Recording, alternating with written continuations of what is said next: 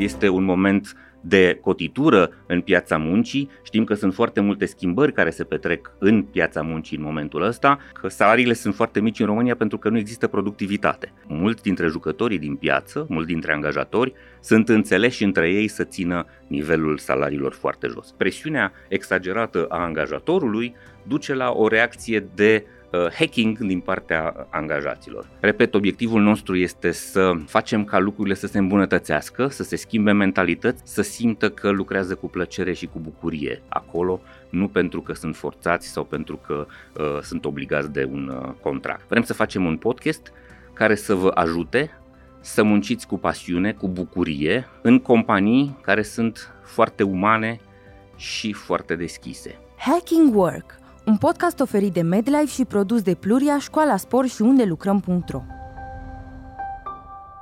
Servus! Bun venit la Hacking Work! Eu sunt Doru Șupială.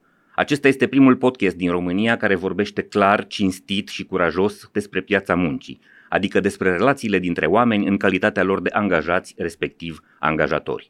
Obiectivul nostru cu acest podcast este ca după fiecare episod în România să fie tot mai mulți oameni care merg cu drag și cu plăcere la serviciu și tot mai puțini care se duc triști și supărați la scârbiciu. Petrecem cea mai mare parte a vieții noastre active în muncă, lucrând. Și ar fi minunat să reușim ca această experiență să fie una mai plăcută, mai interesantă, mai capabilă să ne creeze satisfacție și bucurie. O să vă prezint în cele ce urmează o mulțime de exemple, de situații pe care le-am întâlnit recent sau mai de mult în piața muncii și care cred că merită atenție și sunt subiecte despre care trebuie să discutăm. Sunt foarte multe lucruri care funcționează rău sau nu funcționează deloc în piața muncii și care pe mulți dintre noi ne mulțumesc și din acest motiv am hotărât să pornim acest podcast. Credem foarte tare că este foarte posibil să producem o schimbare de mentalitate, o schimbare de paradigmă și o schimbare structurală în relațiile dintre angajați și angajatori.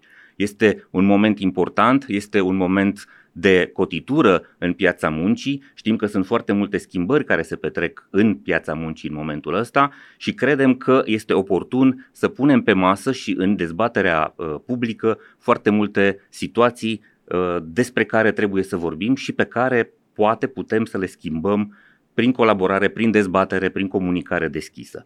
Hai să pornim cu înșiruirea acestor exemple.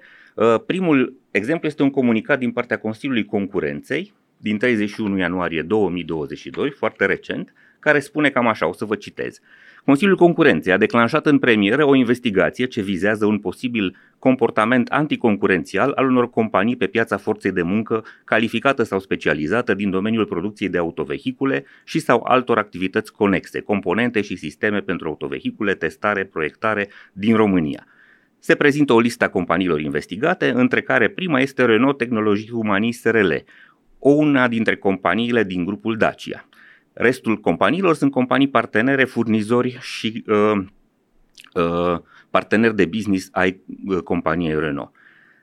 Citesc mai departe. Astfel, autoritatea de concurență deține indicii privind o posibilă coordonare a comportamentului acestor companii concurente din piața muncii cu scopul de a-și împărți piața forței de muncă calificată sau specializată în domeniul activităților de inginerie automotive și de a impune un nivel minim al drepturilor salariale. Practicile numite no-poach, prin care companiile se înțeleg să nu contacteze, recruteze și sau angajeze persoane care lucrează și sau care au lucrat la vreuna dintre firmele implicate, elimină concurența reală între companii pentru atragerea angajaților, creând bariere artificiale pe piață, scăzând mobilitatea forței de muncă, chiar ținând-o captivă. Practic, aceste acorduri au drept consecință menținerea nivelului salariilor pentru respectivele specializări la un nivel artificial inferior celui real.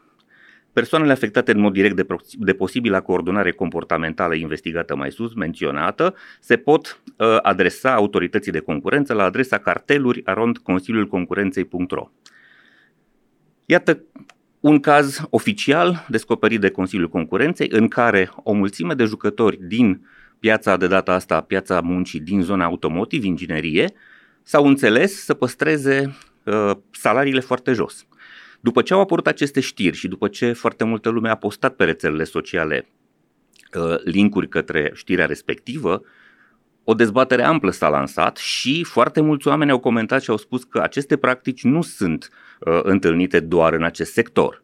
Foarte multă lume a menționat alte exemple de alte industrii, construcții, Horeca, alte domenii din economie și din industria de producție, agricultură, ceea ce arată că practica este una foarte amplă și foarte des întâlnită. De multe ori ni se explică că salariile sunt foarte mici în România pentru că nu există productivitate, dar poate una dintre explicațiile ascunse până acum dezbaterii publice este că mulți dintre jucătorii din piață, mulți dintre angajatori, sunt înțeleși între ei să țină nivelul salariilor foarte jos. Este primul exemplu. Să trecem la următorul exemplu. O postare pe grupul HR Hub pe Facebook, 13 februarie 2022. Citez. Bună ziua, am nevoie de puțin ajutor într-o problemă mai delicată. Poate mă puteți ajuta cu câteva informații. O persoană apropiată lucrează la o pensiune. De fapt, familia pentru care lucrează deține două astfel de pensiuni. La început a lucrat la una dintre ele, acum lucrează la cealaltă pensiune. Acum câteva zile, șeful mare i-a făcut avansuri. Prietena mea a încercat să schimbe subiectul și a ignorat cererea, gândindu-se că a fost din cauza alcoolului consumat puțin mai devreme de către șef. Ziua următoare, șeful a sunat-o și a întrebat-o dacă s-a mai gândit la cererea lui. Ea, bineînțeles, l-a refuzat. Văzând că omul a vorbit serios, a hotărât să-l sune pe ginerele șefului mare și să-i expună situația. La puțin timp au început telefoanele de la soția șefului și de la fiica șefului. Primele discuții au fost că ne cerem scuze, ne pare rău, rezolvăm cumva. Cererea prietenei mele a fost să fie mutată la pensiunea unde a lucrat inițial, fiindcă acolo nu prea vine șeful cel mare, nici nu prea se implică acolo cu afacerea. Mai mult, familia are casele chiar peste drum de pensiunea unde lucrează acum, iar acolo șeful cel mare vine destul de des. Prietena mea ar trebui să meargă la lucru, iar acum șefa cea mare i-a spus că dacă o mută înapoi trebuie să dea pe cineva afară. Interesant este faptul că prietena mea a fost mutată aici ca să înlocuiască pe cineva care a plecat, iar dincolo nu au angajat pe altcineva. I-au spus acum că vor vedea cum vor face, poate să își ia concediu sau să o pună pe șomaj. Este clar că nu e în regulă ce se întâmplă. Este un caz simplu, o poveste a unei persoane fără identitate neapărat indicată, dar care ne arată că hărțuirea sexuală la locul de muncă este o practică destul de întâlnită în România. Este un subiect despre care o să vrem să discutăm în acest podcast și mai ales să vedem de ce se întâmplă și cum putem face ca lucrurile astea să nu mai apară pe ordinea de zi. Alt exemplu. Am adunat o mulțime de comentarii pe care angajații unei fabrici de componente electronice dintr-un județ din nord-vestul României le-au amplasat pe o platformă online în momentul în care au fost întrebați cum este să lucrezi la respectiva companie. Și o să vă citez foarte multe dintre mesajele sau comentariile pe care oamenii le-au lăsat la acea postare online. Primul. Lucrez la firma asta de 8 ani și multe s-au schimbat de atunci, din păcate în mai rău. Nepotismul este la el acasă, iar de ceva timp încoace am fost pus pe post de alimentator, deși știau că sufăr de astm bronșic și că umblu cu inhalatorul de Ventolin după mine. Mi-au spus în față că dacă nu pot să fac față pe acel post, sunt liber să plec, așa că trebuie să trag cât pot până cad jos că nu îi interesează. Altă mărturie. Lucrez la firma asta și este adevărat ce se vorbește. Dacă ai nevoie de ceva de la TESA, ceva acte, ăia vorbesc cu tine de parcă ai fi cerșetor. Șefii au un vocabular prea de ochiat, salariile sunt de toată jena, oamenii se înjură unii pe alții. Altă mărturie, tot din aceeași fabrică. Am vrut să mă angajez la firma asta, la fabrica cea nouă. După un interviu m-au trimis la medic la prima fabrică. Acolo doctorița a constatat că aveam diabetul puțin mărit și m-a trimis să fac un test de diabet la spital. Am întrebat dacă aș avea diabet, ce s-ar întâmpla. Răspunsul ei a fost că nu m-ar angaja. Consider acest lucru o discriminare, mai ales că ulterior mi-am făcut analize la spital și nu am probleme de sănătate. Altă mărturie. Dacă nu mergi sâmbătă la lucru, se dărâmă cerul. Întrebări peste întrebări, că de ce, că ce probleme ai de nu mergi. Ne mint că aceste zile lucrate în plus rămân într-o bancă de rezervă ca să poți să-ți iei liber când vrei. La ora 10 ai pauză de masă oficial până la 10:30, dar la ora 10 și 15 vin surorile de la curățenie, persoane aparținând unui cult religios majoritar în conducerea firmei, care te ridică de la masă să facă curat. La ora 14, când se termină schimbul, stai ca prostul să-ți vină rândul să ieși din fabrică. Se merge pe putere și dacă nu apuci să-ți deschizi geanta la timp să fii percheziționat, ești bruscat fizic și verbal de anumiți angajați ai firmei de pază. Mărturii ale unor angajați dintr-o fabrică care produce componente electronice în nord-vestul României. Continuăm cu aceste mărturii. Se tot discută despre curvăsărie în fabrică. Să știți că acest lucru a fost, este și va fi valabil atâta timp cât vor exista fete dispuse să le facă poftele șefilor bolnavi la cap. Acest lucru se întâmpla și pe vremea comuniștilor. Nu contează dacă femeia este căsătorită sau nu, dacă dorește angajare sau promovare, trebuie să dea examenul și la pat. Citez exact spusele oamenilor, nu inventez nimic. Altă mărturie, mi-am făcut cruce când am plecat de acolo, mai bine mănânc rădăcini decât să mai lucrez un minut în acea companie. Altă mărturie. Acum vor să ne schimbe contractele de muncă, să ne bage contracte pe perioadă determinată, de 3 luni sau 6 luni, pe care să le tot înnoiască. Nu o să mai fim angajații firmei, o să lucrăm temporar la o firmă de închiriat forță de muncă. Asta înseamnă că vor putea scăpa mai ușor de cei care nu le convin, care pun întrebări, care nu sunt neamuri cu șefii de schimb sau de secții. Este o bătaie de joc, dar nu avem ce să facem, nu avem unde merge, să muncim în altă parte, așa că tăcem și înghițim, orice condiții ne impun ei. Și mai e ceva, foarte mulți șefi cer favoruri sexuale de la angajate. E o curvăsărie în fabrică, ceva de speriat. Sunt cuvintele oamenilor. Alt comentariu. Nu înțeleg la ce vă mai consumați creierul degeaba cu etica firmei, dacă voi cei din conducere nu sunteți capabili să o respectați. O încălcați din toate punctele de vedere și vă faceți că plouă. Ați cerut din nou la ședință să se facă produse de calitate, dar din ce să faci calitate? Din rahat nu poți face bici. Oferiți materii prime de calitate ca să iasă calitate. Voi, șefii, ați trecut prin școală cum trece trenul peste poduri. Calitatea nu se poate face și nici nu s-a făcut vreodată în istorie prin impunerea unor norme de lucru mult prea mari și cu marfă de proastă calitate, care produce doar probleme și rebuturi, care sunt mascate ca să vă puteți umple voi buzunarele din comisioane de la furnizori. Sunt mesajele oamenilor din fabrică. Continuăm. Sunt foarte multe persoane care pierd vremea în firmă și nu-i vede nimeni. Pe mine mă întreabă șeful de ce am stat 2 minute la baie, când pe alții nu-i vede nimeni că stau în povești cu orele. Este plin de nepoți și de neamuri în toate birourile. Fratele meu a fost chemat la interviu și a fost examinat obținând cea mai mare notă în testul pe care l-a primit, dar nu a fost chemat pentru angajare, fiind luat băiatul primarului dintr-o comună apropiată. Și apoi spun că în cadrul firmei nu se fac favoritisme. Alt comentariu. Ultimul lucru de care această companie ar trebui să vorbească este etica. Pentru firma asta, oamenii sunt doar niște piese de schimb. Toți ascultăm ce ni se spune din partea conducerii, aprobăm când se uită la noi, dar nici 10% nu credem. Altă mărturie. Am lucrat acolo acum câțiva ani. Sindicatul în marea majoritate a chestiunilor ce țin de problemele muncitorilor era mai mult neutru sau de partea firmei. Protecția muncii exista doar pe hârtie, periodic se semna fișa fără să citim sau să fim instruiți. Pauza de masă era de 15 minute, ceea ce nu corespunde standardelor ISO pe care fabrica pretinde că le respectă. În majoritatea țărilor europene se impun 30 de minute după 4 ore lucrate și nici nu exista sală de mese. Partea pozitivă era că aveam transport gratuit și condiții de lucru mai bune decât la majoritatea firmelor din județ. Salariile erau mici, iar câțiva dintre șefi erau cam arțăgoși și fără respect. Probabil persoanele care au lucrat în special la imprimare ar putea să dea în judecată firma pentru nerespectarea legii și procedurilor în privința lucrului cu substanțe toxice. Alt comentariu. Nu avem dreptul să ne spunem părerea, nu avem dreptul să ne apărăm când ne acuză și nu avem dreptul la dezvoltare profesională, iar asta e foarte trist. Superiorii ne stresează, ei vin de la ora 8 și ne privesc de sus, iar gardienii ne tratează de parcă am fi deținuți. Urlă toată ziua că planul până la sfârșitul zilei trebuie să fie realizat, însă ei stau doar la mese, râd, savurează cafeluța și te mai și tratează urât și de sus, având în vedere că studiile câtorva dintre noi, cei din producție, sunt mult peste limitele lor. Alt comentariu. Deoarece am muncit în multe locuri, vă asigur că firma asta este o companie cu condiții de muncă mult mai bune decât celelalte companii mari din județ. Am citat câteva dintre comentariile oamenilor, astfel încât să înțelegeți că este un caz, dintre probabil foarte multe, al unei fabrici din nord-vestul țării, care, conform ultimului comentariu, nu este chiar cel mai prost angajator din România.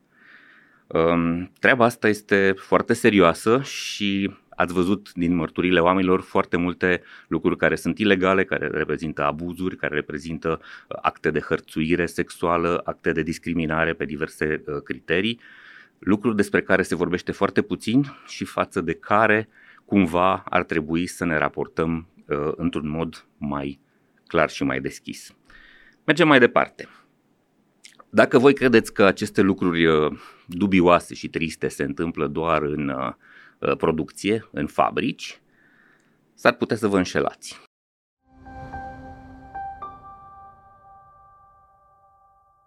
Hacking Work vă este oferit de Medlife. Acest podcast va aduce idei, oameni și experiențe care vorbesc despre Româine, platforma României Sănătoase creată de Medlife.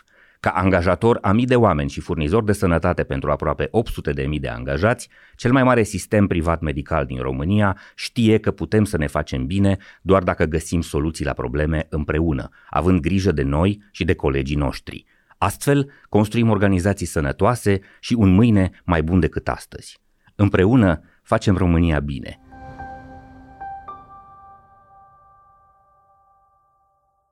Și acum o să vă citesc câteva dintre comentariile pe care le-au plasat pe platforma undelucrăm.ro în intervalul ianuarie-februarie 2022, inginer software din Cluj, despre companii IT din Cluj.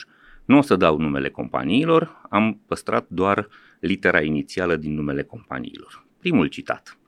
Am lucrat 3 ani ca software developer la sediul central al firmei F în Cluj-Napoca, ca membru al unității de business numărul 1. Salariile sunt mult sub media pieței. Investesc mult în recrutarea talentelor tinere și ieftine, vizitând studenții de la UBB și UTCN.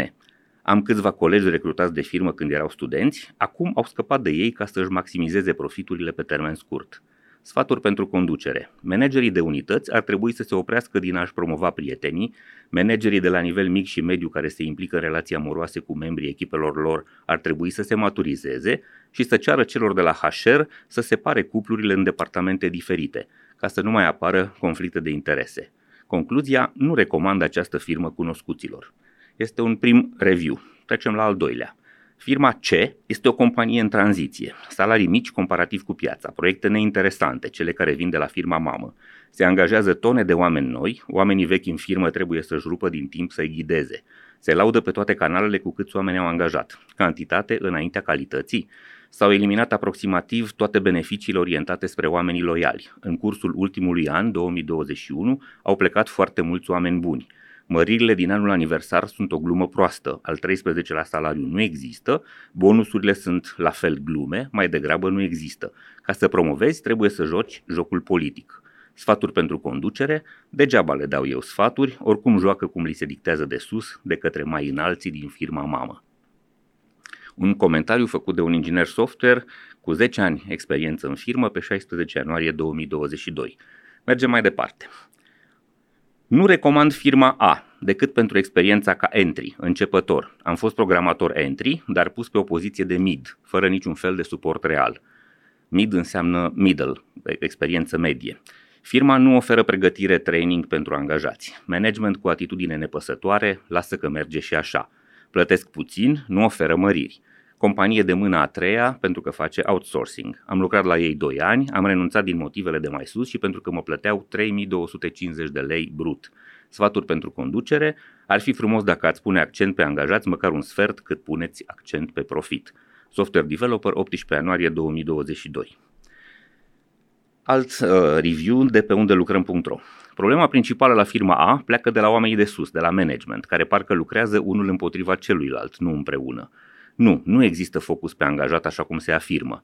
Focusul e pe proiect, no matter what, adică nu contează alte lucruri și asta aduce multă presiune și prea multă muncă peste program.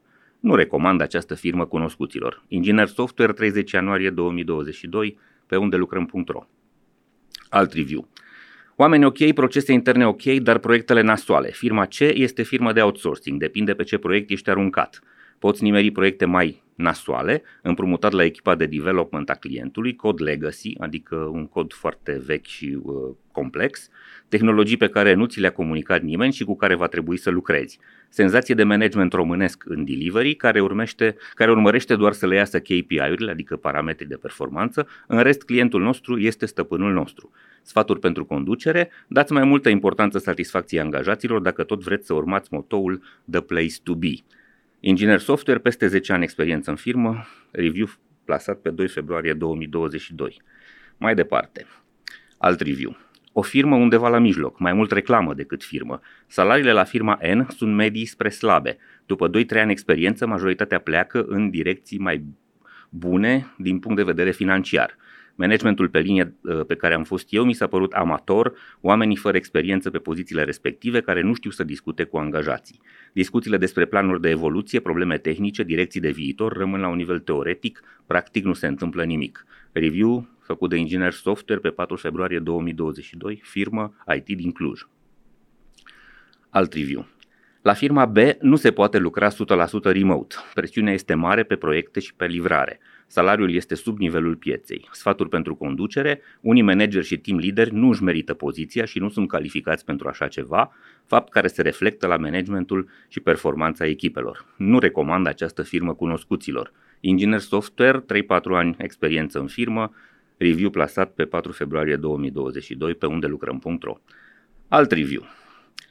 M-au atras banii la firma N, dar nu pot să mai rămân într-un mediu atât de toxic, otrăvit chiar de la vârful conducerii din România. Totul este doar despre bani și putere, despre lăcomie și agresivitate. Trebuie să accepti orice abuz al șefilor sau clienților, să lucrezi așa cum îți impun ei, părerea și experiența ta nu contează. La toate ședințele nu se vorbește decât despre proiecte, priorități, încasări, profit, performanță, eforturi, clienții sunt divinizați, iar noi nu suntem ascultați. Am venit aici să fac tehnologie și să învăț să fiu mai bună în profesie, dar nu fac decât execuție, supunere la ordine răstite militărește, spunându-mi se că cine are banii dictează. Văzând modul în care se manifestă public șefii din România, familia mea mă întreabă constant dacă nu cumva am fost abordată în firmă și pentru relații de altă natură decât cea profesională. Mie nu mi s-a întâmplat, dar am colegi care mi-au spus că au trecut prin asta. Review-ul continuă. Sfaturi pentru conducere. Nu este normal niciunde în lume ca promovarea oamenilor în firmă să se facă pe criteriul supunerii la ordinele și plăcerile șefului cel mare. Nu e normal ca top managementul să fie format din persoane incompetente care au ajuns acolo prin rudenie, prietenii, favoruri intime sau căsătorii norocoase cu același personaj respingător care ia toate deciziile și se poartă ca pe moșia lui, deși nu mai este a lui. Poate se decid și proprietarii actuale ai firmei să facă un pic de curățenie la filiala din România. Acesta este un review plasat de un inginer software de sex feminin, probabil, 15 februarie 2022 pe Glassdoor. Bun, v-am arătat câteva dintre poveștile oamenilor. Sunt câteva exemple care cred că v-au creat curiozitatea și care cu siguranță descriu niște situații despre care trebuie să vorbim mai deschis. Dacă voi credeți că astfel de lucruri se petrec doar în zona de producție industrială sau în companiile IT, s-ar putea să vă înșelați. Vă mai dau un exemplu. S-a întâmplat foarte recent. Există un medic care are o platformă online, un blog, pe care avea câteva mii de articole de medicină. La un moment dat a izbucnit un scandal în care s-a dovedit că cele mai multe, dacă nu chiar toate articolele puse pe acel website, care reprezenta un business destul de puternic al respectivului medic, toate acele articole sau cele mai multe dintre ele sunt plagiate, sunt pur și simplu furate de pe alte platforme scrise în alte limbi și doar traduse în limba română. Imediat după ce a izbucnit scandalul, ce a făcut acest medic? A ieșit public și a declarat că nu este el vinovat absolut deloc, ci a dat vina pe niște studente pe care le plătea cu 10 lei pe fiecare articol de pe site, 10 lei pentru un articol, și mai mult decât atât a dat informație publică despre identitatea celor studente. Le-a expus public, fără acordul lor evident și fără a-și asuma în vreun fel responsabilitatea ca proprietar al acelei platforme și ca persoană care comandase acele articole, plătind 10 lei pentru un articol de medicină. Este un alt exemplu care cred că vă spune multe despre cum arată relațiile dintre angajați și angajatori și în alte zone decât producția industrială sau IT-ul. Și acum să vă citesc un fragment din newsletterul Work in Progress, făcut de revista DOR, decât o revistă, pe Substack. Este un newsletter foarte recent care spune multe lucruri importante pe teme arzătoare din piața muncii. Este vorba despre hărțuire psihologică. Hărțuirea psihologică înseamnă un comportament anormal al angajatorului vis-a-vis de salariat, cu scopul de a-l umili, degrada, pentru a obține plecarea lui din unitate, eventual cu cheltuieli cât mai mici. Cea mai întâlnită modalitate este retragerea pe linie moartă, adică pur și simplu nu-i mai dai de lucru angajatului, nu-l bagi în seamă și îi transferi atribuțiile altcuiva. Apoi există cazuri concrete. Un client urma să plece cu toată echipa în străinătate pentru un proiect, iar pe aeroport șeful i-a zis: tu rămâi, noi cu toții plecăm. Sau să zicem că lucrezi într-o echipă și dintr-o dată ți se schimbă biroul fără nicio explicație. De regulă ești mutat într-unul mult mai prost. Sau te vezi nevoit să mergi să-ți iei etichetele de master de la etajul 9 al corporației, deși ceilalți colegi le primesc de la o persoană desemnată. Sau ești director de logistică, ai 73 de oameni în subordine, dar ești obligat prin ordin scris să vizitezi toate WC-urile din incinta companiei ca să vezi dacă sunt curate sau să numeri câți copaci din curtea întreprinderii trebuie toaletați, tu ca director. Acestea sunt cele mai vizibile comportamente, dar sunt multe altele și foarte subtile. De regulă, hărțuirea se petrece verbal, între patru ochi, și atunci este greu de demonstrat. Pentru asta, persoana în cauză trebuie să se ducă la un specialist, în principiu un avocat, care să-l îndrume cum să probeze fiecare situație. Sfatul redactorilor de la newsletterul Work in Progress este: ajută să înregistrezi conversațiile, să te asiguri că există și indicii scrise sau martori. Hărțuirea este un procedeu foarte frecvent întâlnit în foarte multe companii. Personal am trecut și eu printr-o astfel de experiență și cred că foarte mulți dintre voi. Ajungem către finalul exemplelor cu o știre din Libertatea, un subiect care este foarte important și despre care vorbim foarte puțin. Liderii Partidului Național Liberal au convenit în ședința biroului executiv de marți, 1 februarie, să propună două măsuri importante în coaliția de guvernare, precum interzicerea cumulului pensie-salariu și creșterea vârstei de pensionare la 70 de ani, au declarat surse din PNL pentru ziarul Libertatea. Pe 29 octombrie 2021, președintele Casei de Pensii anunța că vârsta de pensionare la femei va crește. Este o tendință în toate statele din Uniunea Europeană a creșterii vârstei de pensionare datorită speranței de viață, care este în continuă creștere. În acest moment, vârsta de pensionare în România este de 65 de ani la bărbați și în 2033 se ajunge la 63 de ani la femei, a spus Daniel Baciu, președintele Casei de Pensii. Conform acestuia, în viitoarea lege s-ar putea egaliza vârstele de pensionare atât la femei cât și la bărbați pentru a nu fi discriminare. Cred că această știre trebuie discutată foarte deschis, pentru că sunt câteva argumente care ne fac să contestăm această propunere, această decizie. În primul rând, Comisia Europeană, un raport din decembrie 2021, ne arată că speranța medie de viață în România este astăzi de 74 de ani și 2 luni. Dar este vorba despre speranță medie și, în general, această vârstă, 74 de ani și 2 luni, este valabilă pentru cei tineri sau pentru cei care se nasc acum. Statisticile arată că persoanele în vârstă sau care depășesc 50 de ani astăzi au o speranță de viață de sub 70 de ani în România. Toate aceste lucruri se întâmplă în condițiile în care, conform unei postări pe Facebook din 14 februarie 2022 a unui deputat de Cluj, Parlamentul lucrează practic doar 2 zile pe săptămână. Tot în acest context, trebuie să luăm în calcul faptul că numeroase categorii profesionale speciale ies la pensie la vârste foarte mici, la 45 până la 50 de ani, și cu pensii calculate nu pe baza contribuțiilor, ca la toată lumea, ci pe baza unor formule de calcul speciale care iau în calcul niște venituri realizate artificial în ultimele luni de activitate. Sunt în România 183.000 de pensionari speciali și 5 milioane de pensionari normali, conform unei statistici publicate de ziare.com în 19 aprilie. Sunt subiecte despre care trebuie să discutăm. Sunt foarte multe nedreptăți, sunt foarte multe inițiative care nu țin cont de realitate și de oameni și care, odată transformate în decizii, schimbă viața tuturor fără ca noi să putem interveni sau să putem să ne spunem argumentele. Bun. Acesta este un podcast, se numește Hacking Work. Haideți să vă explic de unde pornește numele Hacking Work. Am un articol aici scris de 2 profesori de management de la Essex University din Marea Britanie. Este un articol publicat într-un jurnal academic în ianuarie 2021.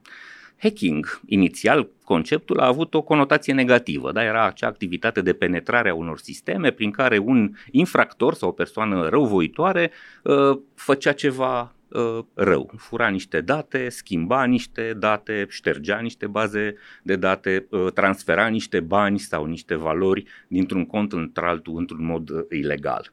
Ulterior, acest concept a dobândit o conotație pozitivă care sugerează inteligență, creativitate, bun simț și bune intenții. În ceea ce privește conceptul de hacking work, el se referă la faptul că angajații investesc timp, efort și cunoaștere în a inventa și aplica diferite trucuri pentru a îndeplini în mod complet solicitările angajatorilor, reușind totodată să-și protejeze propria bunăstare.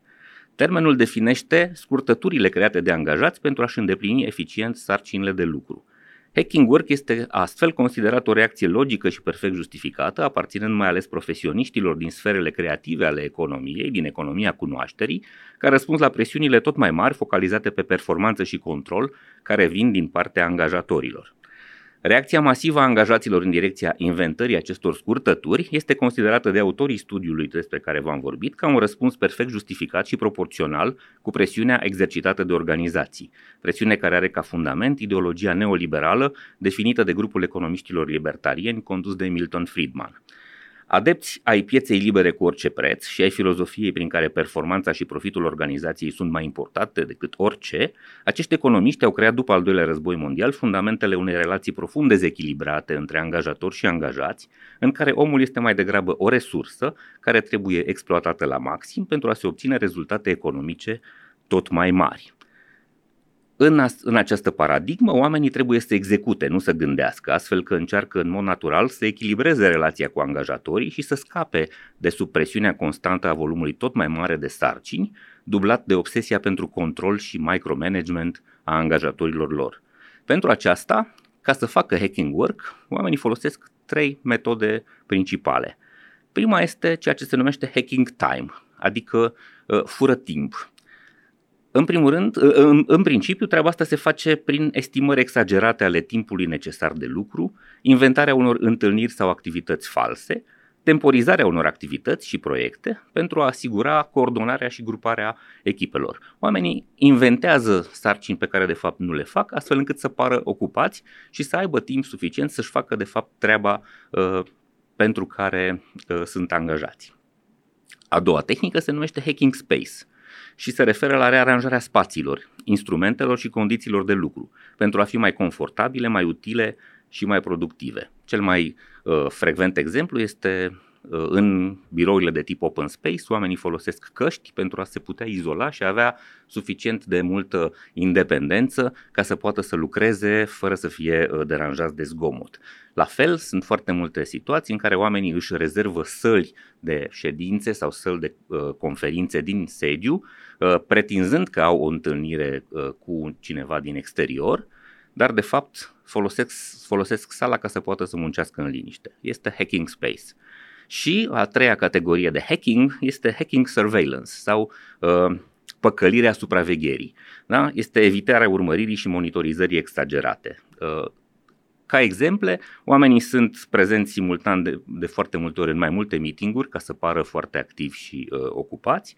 De multe ori oamenii folosesc soft care imită activitatea pe computer, deși ei poate sunt în curte jucându-se cu copiii sau merg la cumpărături. Și, în alte situații, falsifică pontajul ca să pară că fac acel volum de ore pe care angajatorul presează să îl execute. V-am definit conceptul, cam asta este, de acolo vine numele podcastului nostru. Cred că este o reacție naturală la o situație dezechilibrată în relația dintre angajați și angajatori. Presiunea exagerată a angajatorului duce la o reacție de hacking din partea angajaților.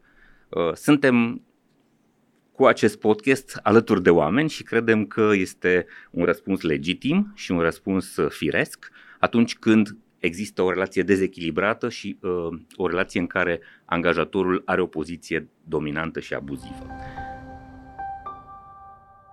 Sunteți la Hacking Work, primul podcast din România dedicat pieței muncii. Acesta este un produs realizat în parteneriat de Pluria, Școala Spor și undelucrăm.ro. Dați-mi voie să vă spun câteva lucruri despre cei trei parteneri care produc acest podcast. Pluria este o platformă online care oferă freelancerilor și angajaților din organizații posibilitatea de a lucra flexibil din orice fel de spațiu confortabil pe care ei își doresc să-l închirieze. Practic, folosind aplicația Pluria, puteți să vă rezervați birouri și săli de meeting în diverse configurații și în diverse dimensiuni, în peste 200 de spații de coworking din România, Spania, Portugalia și Columbia. Prin intermediul aplicației mobile pe care o aveți disponibilă și pentru iOS și pentru Android, puteți să faceți treaba asta accesând spațiile de care aveți nevoie pentru a lucra ocazional sau în mod curent, iar companiile cu care lucrați au o prezentare transparentă a tuturor acestor rezervări și au un control foarte eficient asupra costurilor legate de spațiile de lucru. Munca hibridă se face inteligent, confortabil și eficient cu Pluria. Școala Spor este o platformă de educație informală, interactivă și modernă, care oferă învățare prin dezbatere și colaborare, cu sprijinul unor tutori cu experiență profesională de vârf, dublată de o structură academică foarte serioasă. La Școala Pentru Oameni Responsabili avem cursuri, workshop-uri și tabere într-o serie de domenii profesionale foarte actuale, specifice economiei cunoașterii. Am adăugat recent în programele noastre și un micro-MBA în Talent Management acreditat de University of Suffolk. Toate programele noastre se livrează în sesiuni open în cele mai importante orașe din țară, dar pot fi livrate personalizat și în mod privat în organizațiile voastre. La Școala Spor creștem lideri, construim viitor. Undelucrăm.ro este cea mai mare comunitate online a angajaților din România. Pe undelucrăm.ro găsești recenzii ale angajaților despre companiile în care ei lucrează, despre nivelul salariilor pe care le oferă companiile respective și despre modalitățile în care se desfășoară interviurile de angajare. Tot pe undelucrăm.ro găsești un număr foarte mare de posturi disponibile, de joburi deschise, lucru care te va ajuta să aplici la companiile care chiar sunt interesante pentru tine, care chiar își respectă oamenii, care chiar sunt sănătoase și serioase. Citește pe undelucrăm.ro toate recenziile, descoperă angajatorii care merită încrederea ta și alege-i pe cei mai buni. Pe undelucrăm.ro găsești angajatorul care te merită. Ca teme, despre ce o să vorbim în acest podcast? Am făcut o listă, este foarte amplă. În principiu vom vrea să vorbim despre temele cele mai fierbinți și temele care impactează cât mai mulți oameni. Repet, obiectivul nostru este să facem ca lucrurile să se îmbunătățească, să se schimbe mentalități, să se schimbe procese, să se schimbe regulamente, să se schimbe realități în organizație, astfel încât oamenii să simtă că lucrează cu plăcere și cu bucurie acolo, nu pentru că sunt forțați sau pentru că sunt obligați de un contract. Între teme, angajatori abuzivi și angajați abuzivi, am avut suficiente exemple pe care vi le-am prezentat în acest podcast. Culturi organizaționale toxice, fenomenele de bullying, hărțuire, reziliență, cultura workaholismului, da, workaholics, această ideologie a încurajării muncii exagerate, 10, 12, 14 ore pe zi, evidențierea celor care își sacrifică timpul personal și energia proprie ca să fie mari susținători ai activității companiei, pensiile la 70 de ani și alte absurdități sau deficiențe legislative, războiul talentelor, fenomenele exagerate ce țin de procesele de recrutare și selecție, mai ales în perioada asta în piața muncii, munca hibrid, remote și munca la birou, un subiect foarte fierbinte despre care o să discutăm foarte mult, mai ales acum că pandemia pare că dispare și organizațiile încep să fie tot mai vehemente în a le cere oamenilor să se întoarcă 100% la birou. Modul în care desenăm birourile și locurile de muncă, poate reușim să schimbăm designul actual al birourilor deschise, al open office-urilor, în care, din păcate, productivitatea este foarte jos și calitatea experienței oferite oamenilor este una foarte săracă. Despre flexibilitate și multiplele sale dimensiuni și interpretări, oamenii vor astăzi flexibilitate, nu doar în termen de unde lucrează, de acasă sau de la birou, și în termen de program, da? Adică lucrăm de la ora 8, de la ora 9 sau de la ce oră vrem noi, ci flexibilitatea se referă la mai multe aspecte, de exemplu, posibilitatea pe care o dăm oamenilor să-și schimbe rolul în organizație, să-și schimbe profesia chiar, să lucreze din birouri ale organizației aflate în diverse localități. Sunt foarte multe lucruri care pot să se încadreze în categoria flexibilității. Vorbim despre freelancing, despre economia gig-urilor, da? Despre lipsa dependenței de angajator la generațiile tinere. Cei tineri nu mai sunt neapărat interesați într-un contract de muncă pe termen lung, ci mai degrabă într-o serie de experiențe din care să simtă că cresc, că învață. Despre marea demisioneală sau, așa cum au spus-o unii, marea resetare sau marea iluminare, faptul că oamenii au realizat că, odată cu pandemia, că munca nu este totul în viață și că viața s-ar putea să fie mai importantă, viața personală s-ar putea să fie mai importantă decât viața profesională. Despre colaborare și competiție, modul în care înțelegem colaborarea în organizații. Din păcate, în foarte multe organizații, mentalitatea este una de concurs, competiție între angajați și este o bătălie între ei în loc de a se propune o atmosferă de colaborare, de lucru împreună. Despre lideri buni și lideri răi, sau cum spun eu, leadership versus leadership, este una dintre cele mai fierbinți teme și una dintre cauzele cele mai evidente ale situațiilor dificile pe care oamenii le întâlnesc în organizații. Calitatea foarte slabă a conducătorilor, care nu este neapărat una intenționată și conștientizată, ci de foarte multe ori este o situație inconștientă. Liderii nu înțeleg, de cele mai multe ori, chiar dacă sunt bine intenționați, nu înțeleg că sunt depășiți sau că fac lucrurile așa cum nu ar trebui. Sau, mai precis, nu înțeleg că ar putea să facă lucrurile altfel, astfel încât oamenii cu care lucrează să fie încântați de colaborarea pe care o au. Alte teme, burnout, depresie, anxietate și stres, sunt fenomene pe care le întâlnim tot mai des acum, mai ales în condițiile muncii la distanță și a presiunii pe care o pun mijloacele de comunicare electronice în viața noastră, despre colaborare sincronă și asincronă, despre platforme de coordonare și colaborare. Este foarte important să înțelegem că expunerea la mesagerie și mail-uri de-a lungul întregii zile ne face extrem de neproductivi. Despre fericire și motivație, autonomie, scop și dezvoltare personală, despre principii, oameni și beneficii în organizații, despre cultură, climat, viziune, misiune, valori, sprijin pentru inovație, despre doi factori extrem de importanți în economia cunoașterii, respectiv siguranța psihologică și inițiativa personală. Vrem de la angajații noștri să fie foarte creativi și inovativi și vrem să producem servicii sau produse foarte noi și creative care să aibă succes pe piață, însă nu știm cum să creăm climatul pentru ca oamenii noștri să fie creativi. Despre automatizare și supraviețuirea profesională, un lucru foarte important, vine robotizarea cu o viteză foarte mare și sunt foarte mulți oameni care vor rămâne fără job, fără profesie și care vor trebui să se recalifice, să se reorienteze. Despre educație, evoluție și învățare continuă, un lucru pe care puțin, din păcate, îl conștientizează, nevoia de a te actualiza permanent și de a rămâne la curent cu cele mai noi lucruri specifice profesiei tale, despre employer branding și publicitatea în recrutare. Știm foarte bine că este un domeniu foarte nou în care organizațiile încă rătăcesc și pe care încă nu-l controlează cum trebuie, și despre experiența angajaților în organizații și modul în care putem să desenăm această experiență astfel încât ea să fie una plăcută și să ducă la o relație între angajați și angajatori, o relație de parteneriat, nu o relație de subordonare și de presiune reciprocă. Bun.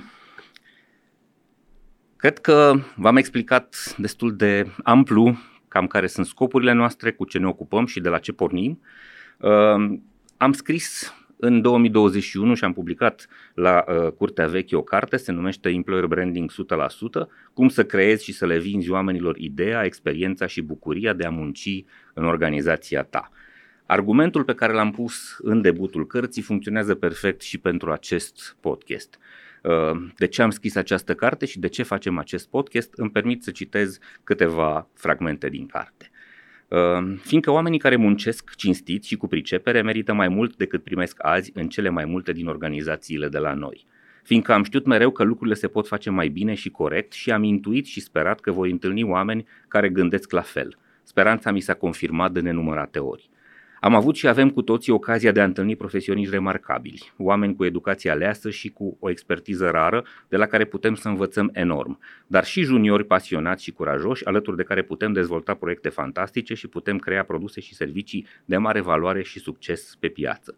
Pentru ca oamenii aceștia să reușească, trebuie să știm să le construim mediul propice, să le oferim resursele, cultura și climatul potrivite. Fiindcă m-a durut rău de tot ce am trăit ca angajat în unele organizații și m-a revoltat ce am observat că se întâmplă în multe companii și în piața muncii. Am văzut sute de situații în care profesioniști extraordinar de valoroși au fost ignorați, izolați, agresați, sacrificați sau eliminați pentru că deveniseră prea periculoși sau deranjanți pentru falsele ierarhii ale organizațiilor și pentru meschinele personalități care aveau puterea de decizie. Am văzut multe inițiative antreprenoriale excepționale, multe echipe extraordinare și mulți oameni talentați rătăcindu-se și pierzându-se în anonimat, fiindcă nu au știut să-și spună povestea, să inspire și să atragă alți oameni care să le sprijine și să le îndeplinească visurile. Fiindcă în prea multe locuri din țară și din lume încă suntem prizonierii unei mentalități medievale, ai unor practici de management rudimentare, ai unor conducători abuzivi, impostori, incapabili și egoiști, obsedați de putere absolută, care se consideră stăpânii celorlalți. Dar suferim enorm și din cauza unor principii, procese și proceduri care pun statistica, birocrația și lăcomia înaintea oamenilor, sentimentelor și creativității lor. Am văzut multe echipe și organizații cu oameni extraordinari și cu produse și servicii excelente, prăbușindu-se și dispărând din pricina unor proprietari sau manageri fără viziune, fără curaj, fără personalitate, lipsiți de inteligență și educație. Fiindcă a venit de mult vremea să nu mai privim munca precum o corvoadă sau un compromis necesar pentru asigurarea unor venituri și putem să le demonstrăm oamenilor că fiecare își poate găsi rostul în viață, își poate câștiga pâinea și poate trăi decent făcând lucrurile care îl pasionează, care îl bucură, care îl fac să simtă că este de folos celorlalți. Dar nu doar oamenii merită mai mult, indiscutabil și organizațiile pot și merită mai mult. Am vizitat multe companii și instituții în ultimii ani, am discutat cu sute de oameni, fie ei angajați, proprietari sau manageri, și am observat că acolo unde climatul și cultura sunt deschise, prietenoase și favorabile oamenilor, performanțele de business sunt net superioare, iar afacerea se derulează fără hopuri și zdruncinături, prosperă și se dezvoltă durabil și sănătos.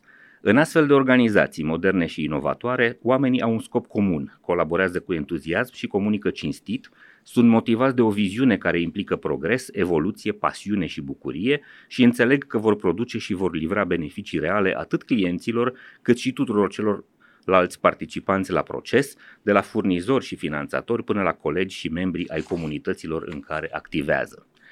Veniturile, profitul, dezvoltarea afacerii sunt consecințe firești și bine meritate ale unei mentalități corecte și ale unei culturi a empatiei și utilității, dar nu trebuie să constituie țintele primordiale și obiectivele principale ale activității unei organizații. Când muncești pentru un scop adevărat, recompensa materială face parte firească din rezultat, dar nu este cel mai important lucru câștigat. Bucuria de a împlini un lucru bun și cu sens este mult mai puternică și mai valoroasă. Oameni buni, de aici pornim, astea sunt scopurile noastre și asta este ideea noastră. Vrem să facem un podcast care să vă ajute să munciți cu pasiune, cu bucurie și cu drag alături de oameni care sunt prietenoși, care sunt buni cu voi, care vă ajută să creșteți, pe care îi ajutați să crească și în companii care sunt foarte umane și foarte deschise. Credem foarte tare că este posibil să facem această schimbare, este posibil să schimbăm mentalități, este momentul să facem lucrul ăsta și, pe de altă parte, vrem să fim folositori și vrem să vă ajutăm să descoperiți idei foarte valoroase, personalități foarte puternice, oameni inteligenți de la care avem de învățat cu toții și experiențe și povești care să ne facă viața profesională și personală mai bună. Noi suntem Hacking Work și ne găsiți pe YouTube, pe Spotify și pe toate platformele de podcast cunoscute. Dacă vă place ceea ce o să auziți și o să urmăriți, Vă rog foarte mult să distribuiți conținutul nostru către prietenii și colegii voștri, să vă abonați la canalele pe care distribuim acest conținut și mai ales să ne spuneți ce vă place și ce nu vă place, ce ați vrea să vedeți și ce ați vrea să aflați de la noi, cu ce putem să vă fim de folos. Ne găsiți pe hackingwork.ro, pe site-ul nostru, acolo găsiți toate episoadele și toate metodele de a ne contacta. O să avem un newsletter săptămânal cu conținut foarte bine selectat, pe care îl găsiți pe hackingwork.substack.com. Adresa noastră de e-mail este podcast@hackingwork.ro. Scrieți-ne toate ideile voastre, toate sentimentele voastre, toate propunerile voastre. Vrem să știm ce fel de oameni vreți să auziți în acest podcast, ce fel de idei vreți să dezbatem, ce fel de subiecte credeți că sunt importante și ar trebui puse în atenția celorlalți. Asta este, suntem un proiect la început și foarte deschis, sperăm să ne bucurăm de sprijinul vostru și de contribuția voastră, este foarte important să vă fim de folos. Eu sunt Doru Șupială și până la următorul episod vreau să vă doresc ardelenește să aveți mult spor în tot ce faceți și spor la treabă și să ne vedem sănătoși, voioși și mintoși la următorul episod. Servus! Hacking Work, un podcast oferit de Medlife și produs de Pluria, Școala Spor și unde lucrăm.ro.